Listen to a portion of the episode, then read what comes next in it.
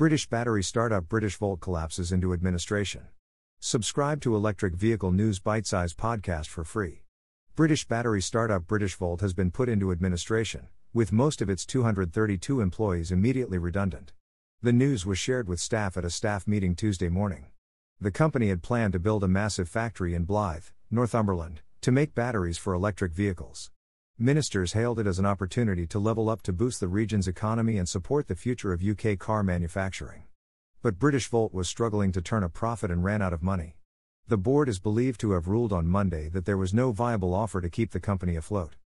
The £3.8 billion plan to build the Blyth factory is part of a long term vision to boost the manufacture of electric vehicle batteries in the UK and create around 3,000 skilled jobs. The project has the backing of government ministers as the area is one of the key seats in the so called Red Wall, which changed hands from Labour to the Conservatives in the 2019 general election. The UK currently has just one Chinese owned battery factory alongside Nissan's in Sunderland, while 35 are planned or under construction in the EU. Multiple battery factories will be needed to support the future of UK car manufacturing as pure petrol and diesel engines are phased out over the next decade, industry experts say. EY, which has been appointed as joint administrator, called the move disappointing and said it would provide support to all affected staff. Dan Hurd, joint administrator and partner at EY, said the firm had offered a significant opportunity to create jobs and employment, as well as support the development of technology and infrastructure needed to help with the UK's energy transition. Mr. Hurd said managers were now reviewing options for a sale of the business and assets. An existing shareholder added, It's madness, I have been offering a variety of possible solutions. Falls on deaf ears. It appears, to me, that management wants the company to go into administration. A real shame. Britishvolt also planned to open a new battery development center. The ambitious but financially troubled startup nearly collapsed late last year after one of its investors, commodities trading giant Glencore, extended its lifeline. Last year, Britishvolt asked the government to advance £30 million of the £100 million promised support, but was turned down after the company failed to meet agreed construction milestones to secure funding. But industry and government sources remain hopeful that whoever owns the facility will eventually build it.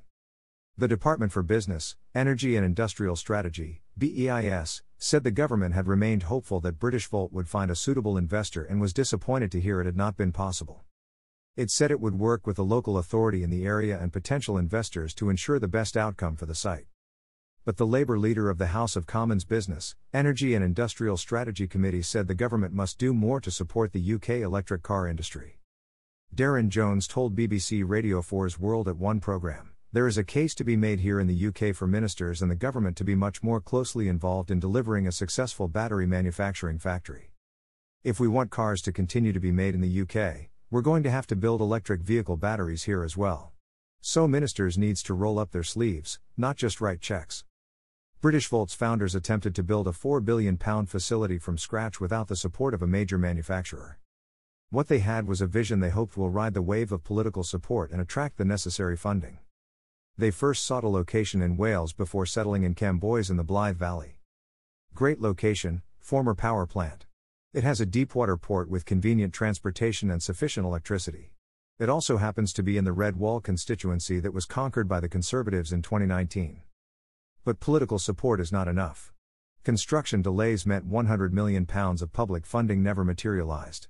Money ran out due to rising costs and no firm orders. The question is what happens next?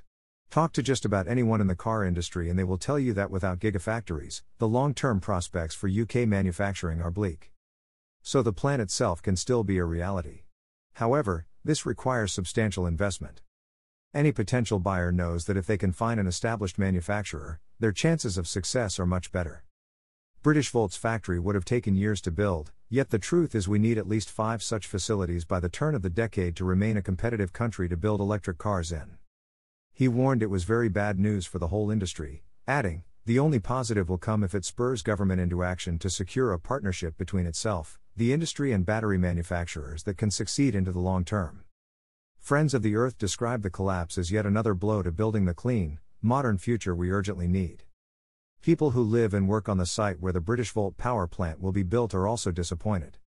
Michelle Charlton, who runs Cafe One in the village of Cambois, said the news was really disappointing. There isn't any real industry for the young ones coming through, so they could have done with it, yes. It would have been a real benefit to the area, she told the BBC. Please give Electric Vehicle News Bite Size Podcast a five star review to help us grow our audience. Subscribe to the Electric Vehicle News Bite Size Podcast for free on Apple Podcasts, Google Podcasts, Overcast, Deezer, Breaker, Castbox, Pocket Casts, Radio Public, Stitcher, Amazon Music, Audible, Gaana, Samsung Podcasts, Google News, and the Electric Vehicle News Bite Size Alexa skill. For more articles and episodes, search electric vehicles account for 10% of global car sales.